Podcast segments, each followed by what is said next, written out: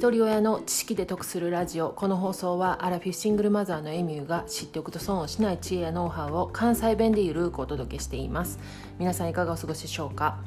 え昨日は掃除についてお話ししました。掃除以外にも年内にしておきたいってことありますよね。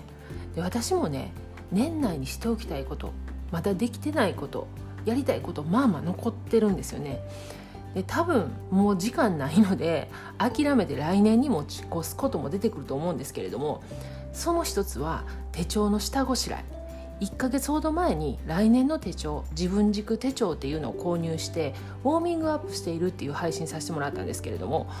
もうあさってにスタートする2022年をどういう計画をしていくかまだ書き出せてないところがあってきっともう年内には完成しないのでもう動きながら決めていくっていう感じのところも多々あります。ですでにね完成してるところで来年の漢字についてお話したいと思います。漢字。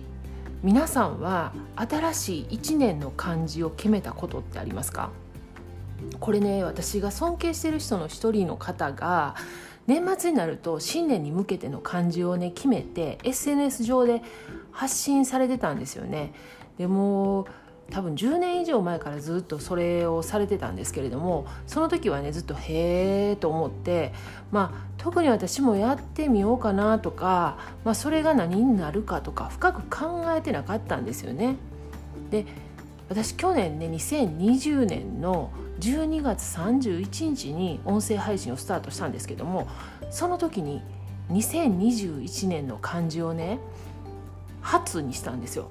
でこれは出発のパツですね初。でこの音声配信をするって決めてそれがね挫折しないように、まあ、肝に銘じるためにも「初」っていう言葉を選んで2021年今年1年を過ごしてきました。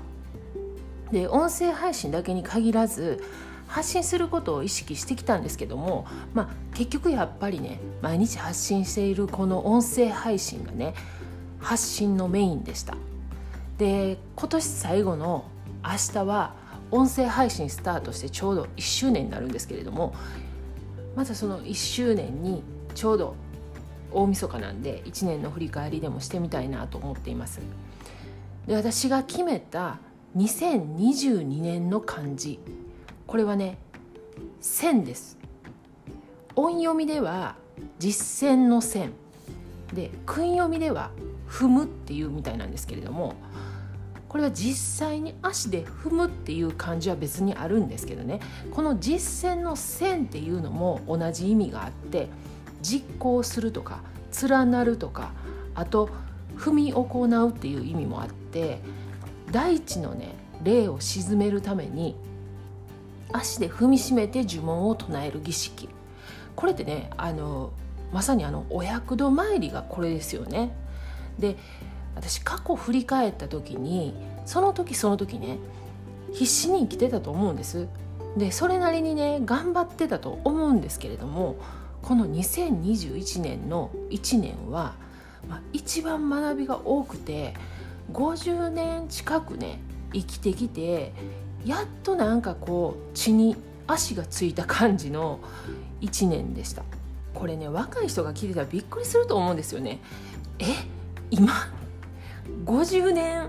経ってやっと今足ついたんって感じだと思うんですけど。まあそんなねふわふわしてたわけじゃないんですよ。もちろんね子供2人もいてるしまあ平均的なねその50年を過ごしてきてるとは思うんですけれどもただこのねコツコツとね愚直に積み上げてきたっていう点においてはね過去一やと言える1年だったと思います。足跡の相重なることを線とも言うそうで複数の要素事情物事がお互いに組み合わさることでそこからある結果が生じること。お互いにということは私一人が歩く足跡ではなくて先人が歩いてきた生きた足跡にさらに自分が歩く道であったりさらに後を誰かが歩く足跡でもある。で今年ねたくさんの方と出会いました。人生の先輩で少し先を歩いてくださる方が道しるべとなったり